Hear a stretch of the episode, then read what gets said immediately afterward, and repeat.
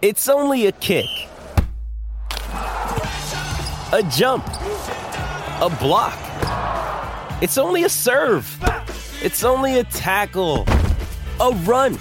It's only for the fans. After all, it's only pressure.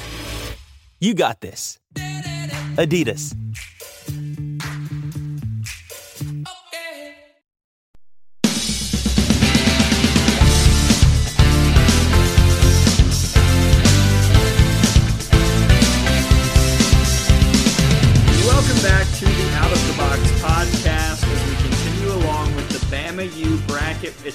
Semifinal time.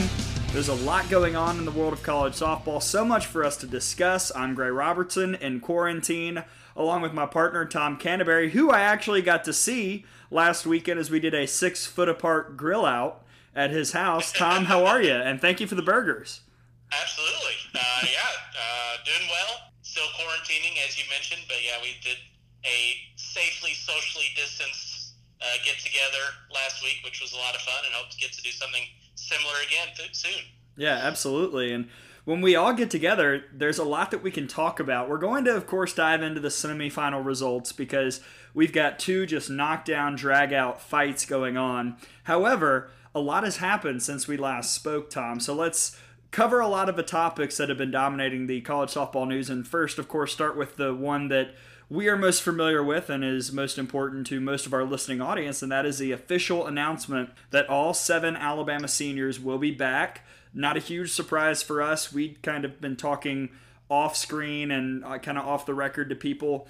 It, it, seemed like that was going to happen, but now it's officially out there. Bailey Hemphill, Sarah Cornell, Taylor Clark, Alyssa Brown, Claire Jenkins, Crystal Goodman, and Alexis Mack are all coming back. So, Tom, good news for sure. I mean, it's good to have everybody coming back, and now we can really start to plot out what the season could look like next year, knowing how many people will be on the roster.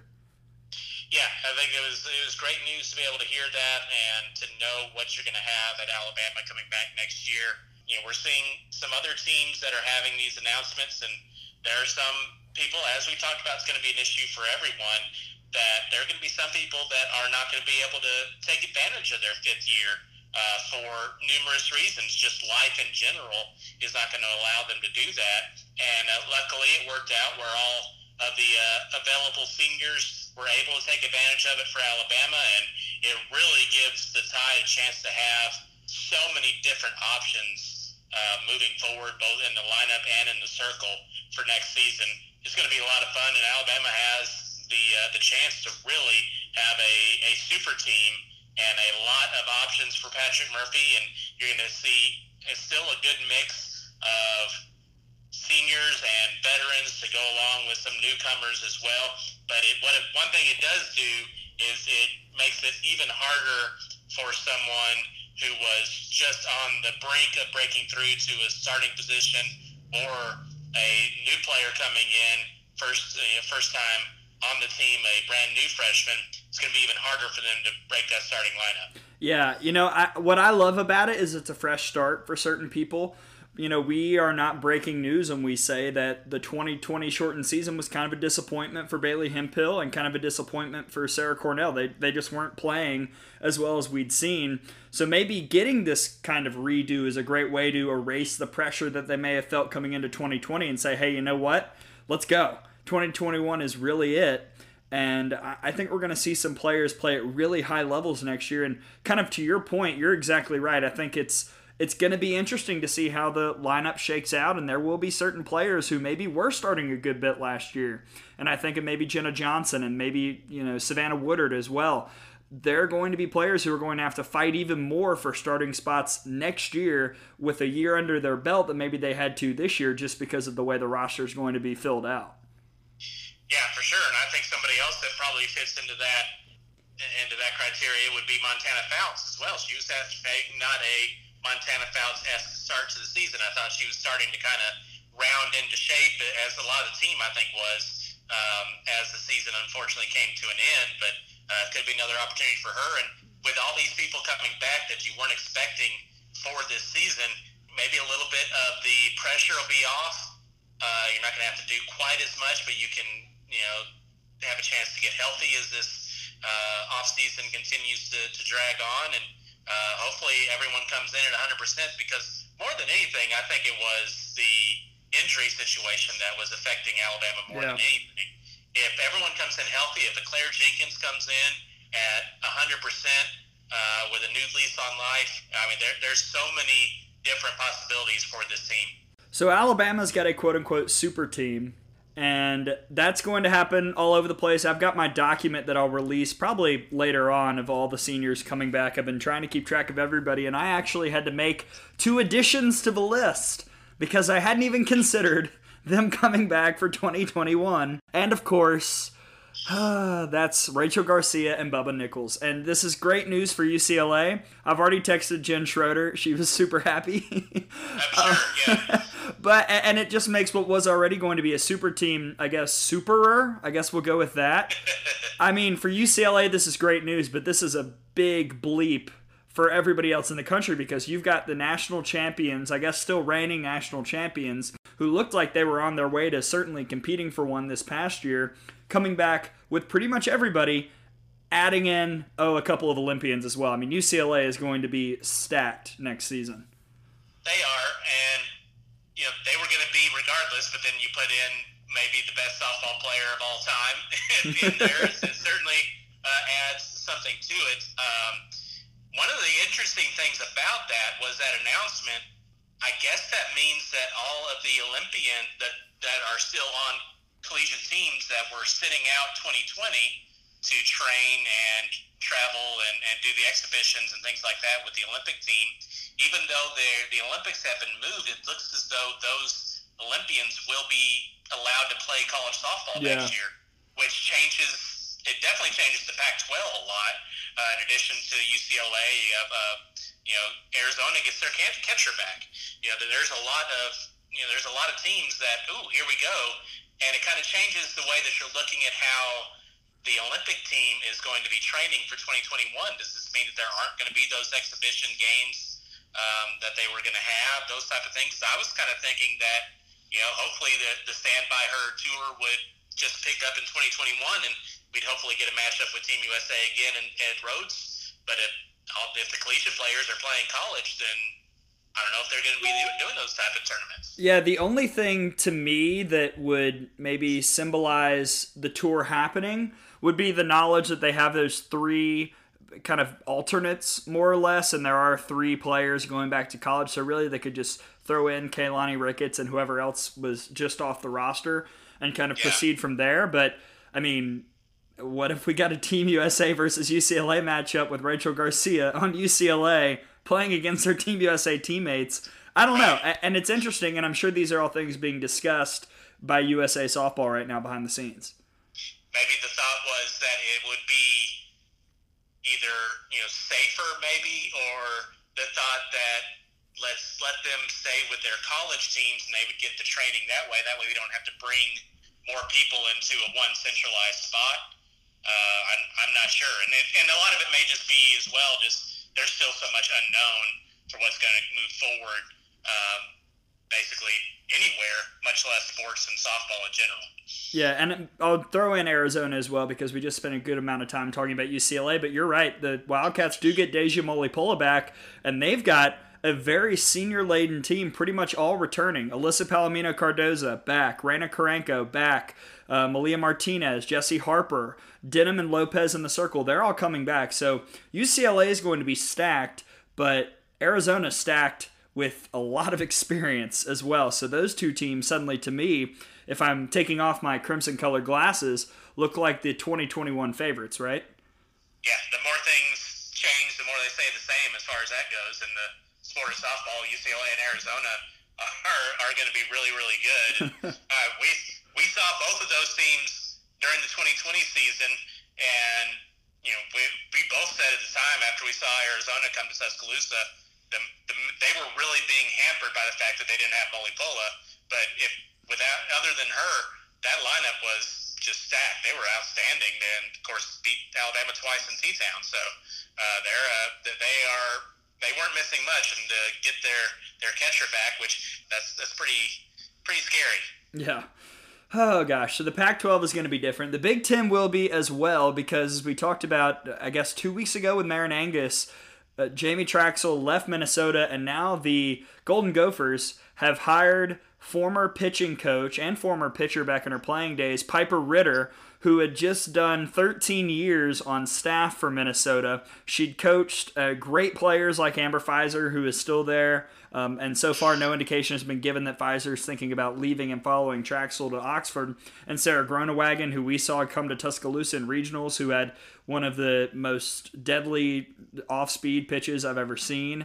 So we know she's good, and I think it's also big for Minnesota to keep somebody that they already had on staff and move them into that head coach role because now I, I would think A, it'll lead to stability within the program. You won't see a lot of changes in the lineup, but B, Coach Ritter can just keep building, keep building what Jamie Trachsel had already kind of kind of done furthering along that program the last couple years. Yeah, it seems like it's the most seamless, seamless transition that you could have if you were in that situation that the Gophers found themselves in, considering again the climate and what's going on in the world. You don't have to do this major coaching search and, and just kind of just keep everything as it is. And I, I agree. I think this is kind of one of those things that makes it the, the best chance where you hold on to all of your people. You don't lose people via the transfer. And that's one thing that uh, Marin Angus was talking with us about last uh, last podcast was she didn't see there being much of a drop off, if any, with this change. Yeah, and I would think. I, I mean, Amber Fiser's staying now, right? I, I would assume that would she so, and yeah. Coach Ritter have a pretty good relationship since they've been together throughout her college career. Yeah, I I would think so. That would, and that's uh, they have other good players, obviously, that make a, a World Series type run. But uh, I would think that her opinion would have been the the one most important. Yeah. So that's what's going on in Minnesota. There have been a couple of other player coming back announcements. We'll dive into that probably once everything is set. Florida did make a couple of announcements, including the return of Kendyl Lindaman, which great. Yeah. All right. Well, there you go. so Kendyl Lindaman will be back. Sophia Reynoso and Jordan Roberts leaving Gainesville. And then you know, a couple other things here and there. Kalen Arnold coming back to Florida State. Autumn Humes coming back to Kentucky. We're seeing these kind of filter in and out. Uh, Georgia's bringing back Mary Wilson Avant, Justice Milz. All these have been announced the last couple weeks. But as I look at the list, Tom, I'm a little surprised at the sheer number of seniors coming back. And I know most of my list is comprised of Power Five teams who were doing really well, but it's a very high percentage of people either coming back at their school or transferring to still play another year somewhere else next year. Nobody's just flat out really quitting except for a couple of players. Yeah, that's good to see, and I, I think some of that is uh, the the fact that this is this is all of the competitive softball that 99% of the players are going to be able to play uh, at, this level. Obviously, if you're if you're the collegiate game is is the height. You know, there is the pro league that you know 0.1 percent go to, but uh, this this is this is what they have trained for. This is what they've played uh, college or played softball since they've been young children, and what they've been striving towards is to uh, be able to play college softball. They had their senior season ripped away from them, and uh, great to see that almost everyone is having the opportunity to uh, come back and, and finish off their season and, and finish off their careers as they uh, as they would like to uh, have an opportunity to finish it on the field. Um, and also, I think it's been good to see that we saw the announcement a couple weeks ago from Wisconsin when they said they're not going to offer the, the fifth year to the to the players. Uh, but I haven't seen anybody else really say that. We may see that moving along, but uh, I think part of these announcements would probably be assurances from the athletic departments that, that they are going to have uh, at least some sort of financial uh, help with it. Yeah. Speaking of Wisconsin, I keep thinking and waiting for Kayla Konwent to announce that she's going to play somewhere else. So, no announcement from her yet. One of the best players in the entire country. Um, we'll see what she does as all of this continues to move along because while we've heard from a good number of players, there are still many, many more that we're waiting on. So, and another thing I was going to say real quickly about the Wisconsin situation, I don't understand. I, I mean, I understand if you don't think you can do it fiscally, financially, to offer the, the financial help, the scholarships.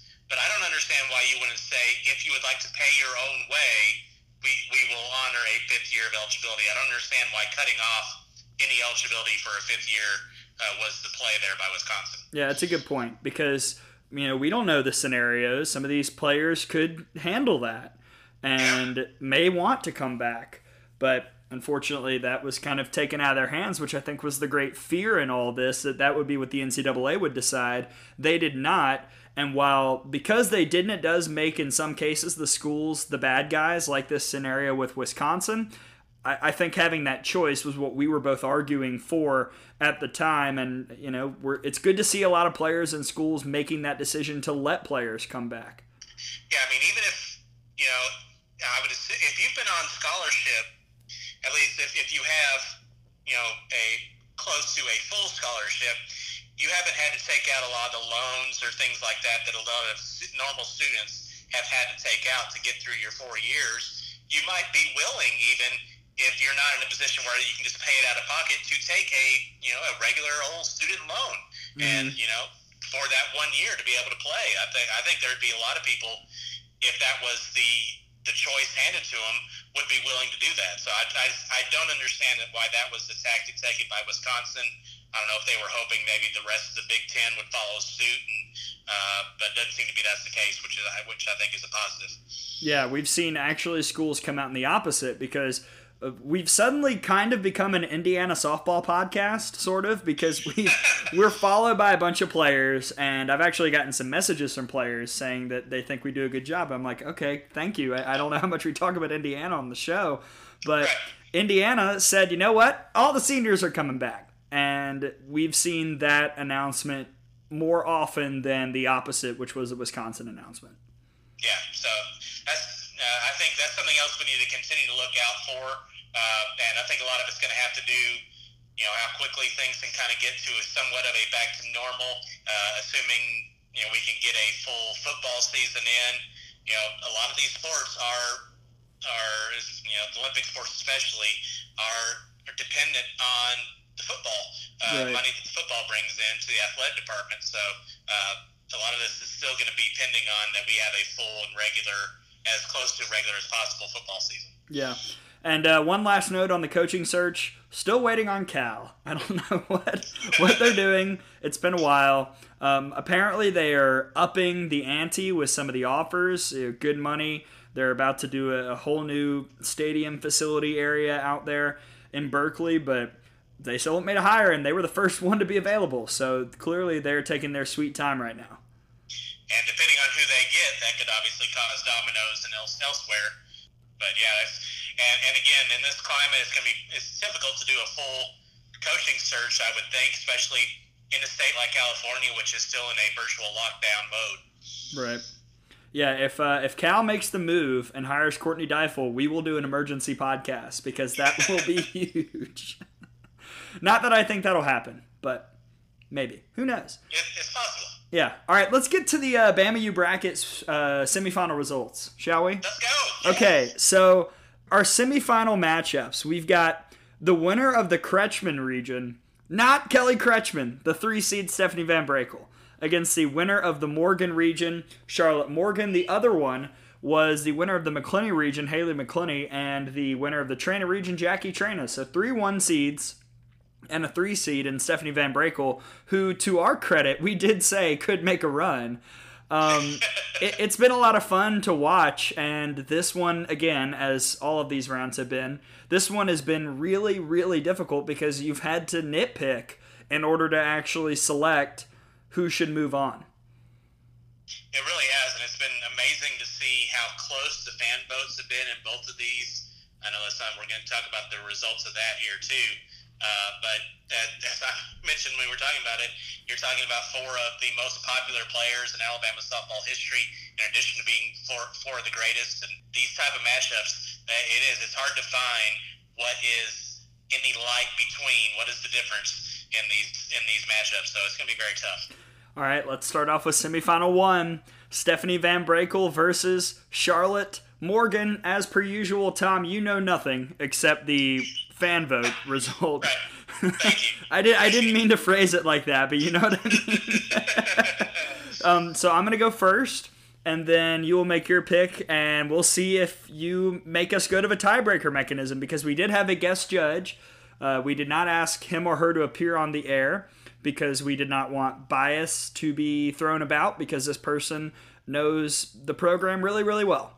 So uh, he or she made some picks. That means we have eight total votes available, and if we've got a four to four tie, we do have a tiebreaker mechanism in the waiting. So here we go. Van Brakel versus Morgan. I am going with Charlotte Morgan, and I do that a um, not. I do. I love Steph. I'm just gonna get that out of the way. Steph, you know I love you. I know you're listening. We know you're you're loving this bracket as much as we are, and you're the best. And I love you a lot. However, I think something has to be said about what able what Charlotte Morgan was able to do historically at the plate, but also just in SEC history. You know, something that we've talked a lot about are her accolades and being four-time All SEC, three-time first team, three-time All American. She was SEC Player of the Year twice, Women's College World Series All Tournament Team twice. She's thrown a no hitter, and then she's also first in Alabama history in RBI. But I go back to how do you play when it matters most? She was in the World Series twice. She had seven ribbies, and she had two homers, two doubles. She hit a l- slightly under 300 in Oklahoma City in her career. She had a .58 ERA in two appearances at the Women's College World Series, and as I talked about last week, just an unreal 447 average with 17 RBI in career elimination games in the NCAA tournament.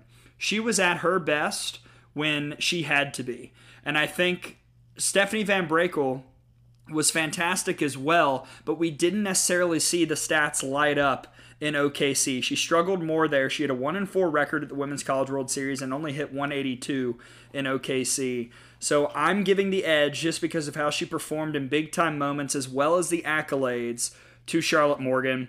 And as a bonus, if I'm still looking for it, if anyone has footage of the Van Brakel home run off of Monica Abbott, please send it to us on Twitter because I just really want to see it because that's awesome. But my vote goes to Charlotte Morgan. Okay, well, my I think with these two matchups in particular, both of the players in both matchups are so close to each other in so many different ways. I and these two have just decided I'm going to find one thing. There's got to be one thing that's going to make me pick one over the other. And in this matchup, that one thing is two-time SEC Player of the Year when there's never been another one at the University of Alabama, which is ridiculous and farcical. Ab- But absurd. I can name five. Uh, every player in this Final Four, you could argue 75% of the players in the quarters should have won or SEC Player of the Year, right? I mean, it's it's crazy. Yeah, 100%. It's crazy. But Charlotte Morgan, two-time SEC Player of the Year. I think that's what puts it over the top for me. So I, as well, am going to go with Charlotte Morgan. Wow. Okay. Shall I tally the results, partner? Please do. Okay, let's first go over the fan vote. 223 votes in, 58.7% going to Stephanie Van Brakel, who continues to dominate with the masses on Twitter. I hate to go against the fan vote. I know. And it hasn't gone well in the past when we've gone against the fan vote, and that will continue because Stephanie Van Brakel wins it 6 2 over Charlotte Morgan. Really? We are the only voters for Charlotte Morgan. Oh no. Steph's gonna kill us. I know. Oh my gosh. I I am not I'm not surprised that Stephanie wins, but I, I am shocked that it was six two. Yeah. Wow. Mm. Awesome. Good. That's awesome. Good for Steph. Go Steph. She cannot be stopped right now. Wow. Oh gosh. Okay, should we go to the other one? That is Yes. I mean, I don't know. Haley McCleney versus Jackie Traina. Oh, Tom. Uh, when these brackets came out, I was like, oh no. I mean, we mm, there's no way that you can make a pick here and not get crap online for not picking the other person, right? I mean, because they've got great resumes and it is kind of like you said, you got to try and pick a thing or two that differentiates them. Yeah, one hundred. I mean, this, and again, these are the two most popular players in Alabama softball history. I, I don't have a qualm saying that. I, I mean, I, I really believe it, and and they deserve it. And they're just as awesome uh, uh, players and people as they can be. And uh, uh, this is probably the toughest decision I've made in this entire bracket. Oh gosh, Tom. All right, I'm going to go. I'm going to go with Haley McCleney, and I'm doing that. I'm doing that because of. All right, Jackie Traina was superb in 2012. We've talked about that. She was a four-time All-American, but only two-time All-SEC. I still don't get that. However, there were a couple of seasons where Jackie Traina was really good, and that's kind of about it. She was, you know, I mean, a 2.49 ERA in 2013. Again, she was tired. She pitched like every game ever in 2012. So I give her a little bit of a pass there. However, Haley McCleney never really had a drop off in her career. Her worst batting average was 436. Her worst OBP was 538. And McCleney, first all time in Alabama postseason slugging percentage, first in OBP at 496. That means in NCAA tournament games, Tom, she was getting on base essentially half the time. That's crazy.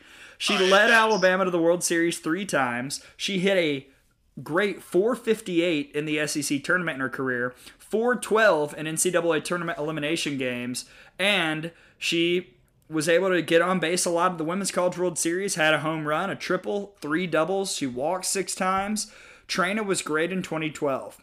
But I think if I'm looking at the full career, I give the edge to Haley McCleney. And something else that bugged me a little bit about Jackie Traina's numbers, her career in NCAA tournament elimination games, which was many, because they were playing in the uh, Champ Series and, and they had lots of games where they were on the brink and she was able to fight them back. She was able to get wins, but she had a 5.29 ERA in those games. So she was giving up a lot of runs as well. I hate that I'm not picking Jackie Traina because I feel like that national championship should be enough, but I just can't get over what McCleney did offensively and also defensively for four years. So Haley McCleney gets my vote. Again, uh, just going to find that differentiates these two when they're so similar in so many different other categories? And this is a little bit more of a apples and oranges comparison because of the pitching aspect of, of Jackie Traina uh, considering that Steph and Charlotte both pitch for Alabama. But I still think you can find just the one thing, and I think that one thing for me in this matchup is there's only been one person who has thrown a third strike to win Alabama a mm. national championship, and that one person is Jackie Traina. Haley McCleney took Alabama to to Oklahoma City. She did really well in Oklahoma City, but Alabama as a whole, as a team, wasn't as successful, led by Haley McCleney in Oklahoma City, as when Jackie Traina led the Crimson Tide to the national championship in 2012. I love Haley. Maybe just is, is that, you know, as they say in uh, boxing, pound for pound, the best softball player that Alabama has ever had. Maybe Haley McCleney, but I think as we're looking through this, I'm going to have to give my vote to Jackie Traina. All right. I should note the fan vote went the way of Haley McCleney, 50.9% to 49.1%, 232 voters. Wow. Which so means I, what go I, ahead. I went, that means I went anti-fan vote on both my picks. You did. And this time we have to call in the mechanism. Oh, wow. We have a tie. We have a tie. This is this has never happened. So I am about to send a text to our special tiebreak person, and this man or woman hopefully will be at their phones, and we'll hear back from them in just a moment. I'm sending the text now. Oh my goodness. While we're waiting for our mysterious tiebreaker text from this man or woman who I have I can confirm is by his or her phone and they are sending me the vote right now. Let's uh let's say brief but very exuberant happy birthday with a woo involved to Sarah Cornell, who is having her typical SEC tournament week birthday. And unfortunately, we are not playing softball here in Tuscaloosa, but I'm sure that Sarah is having a good birthday nonetheless. Yes, happy birthday to Sarah, and one of the reasons I'm most excited that every senior is coming back next year is an opportunity for uh, to see Sarah Cornell get to pitch again for the Crimson Tide. And uh, you mentioned it's she usually gets her birthday during the SEC tournament, and so I look outside, an absolutely gorgeous day here in Tuscaloosa. The weather for the SEC tournament this week would have been absolutely perfect and it's just sad. Of course, it, of course. I remember. Um, I think I tweeted it to Lindsey Jones, or I tweeted something along the lines of, "How is it that this has been the greatest spring in terms of sunshine and not rain that we've ever had in the state of Alabama?" It, it's been ridiculous. Outside, there's been two days of severe weather. Outside of those two days, it's been like hardly a cloud in the sky almost every day. Uh, just so frustrating. Yeah, and both of those days, I, I think we had pretty early gains, and the severe weather was later in the afternoon. So I think we would have avoided it. Bottom line, Mother Nature, how can you be so cruel? just, just. Uh, hopefully, hopefully we'll get a uh, carbon copy of all this next year when Alabama does get to host the tournament again. Oh, Tom, don't be ridiculous. It's going to oh, be there's going to be earthquakes and tsunamis happening during the 2021 SEC tournament. We would never get that lucky. There will be a swarm of murder hornets that will come through, and we, we won't be able to even get onto the field probably. All right, the pick is in from our mysterious tiebreak person, and this man or woman, Tom, has made his or her selection. I'm, I'm just going to keep it vague. No one's going to know who these people are except us. Okay. Tom, moving on to the Bama U bracket championship to face off with Stephanie VanBrakle is Jackie Traina. I'm not terribly shocked. Um, and this person's reasoning was exactly like yours, the natty which I get. That makes sense too. So uh, our championship is Stephanie VanBrakle versus Jackie Traina. Goodness. this, this, this will be a lot of fun. So basically, the title that we've got is the person who was really kind of the first great hitting pitcher or pitcher who also hit in Alabama history versus the player that she coached to a national championship and who really kind of put SEC softball into the conversation of okay, this league can now actually win titles. That's fun. Yes, it's going to be a lot of fun, and I think you know one of the things that kind of set everything apart in this entire bracket was people that were multifaceted, that had numerous tools in the tool bag uh, when they were a player. And the fact that both of these players in the championships were both pitchers and hitters, uh, I think says a lot. Yeah. Any final thoughts before we go about anything we've talked about today, the news, and and also our eventual championship, which will start on Monday because you know weekend voting usually not great. So we'll start that on Monday between Stephanie VanBrakle and Jackie Traina. Uh, I think the fact that we've just had a bracket and Kelly Kretschman and Haylie, Haylie McCleney are not in the finals shows you how deep and how just terrific and the tradition of Alabama softball is and, and the type of program that, that Alabama has, I think says a whole lot. And I'm really looking forward to see how the uh, fan vote especially goes in between these two because as we've seen, Steph is an absolute monster on these fan votes uh, but Jackie Traina, maybe the most popular player of all time. So it's gonna be uh, it's gonna be a lot of fun to see how it all shakes itself out. I know. I'm gonna have to really dig deep because I just voted against both players who made the championship, and I dri- I pulled out some of my well, this is a reason I won't pick them voting, and so now I've, I I don't know. I don't know how I'm gonna rationalize picking and where I'm going to find data and all that. It's going to be a lot of fun, but we'll have that championship special show. There will be multiple guest judges. Everybody who's voted will have a vote on the championship, so it will be a full house. Uh, that includes our committee, that includes Sydney Littlejohn, that includes our tiebreaker mechanisms. They'll all be voting. It'll be great.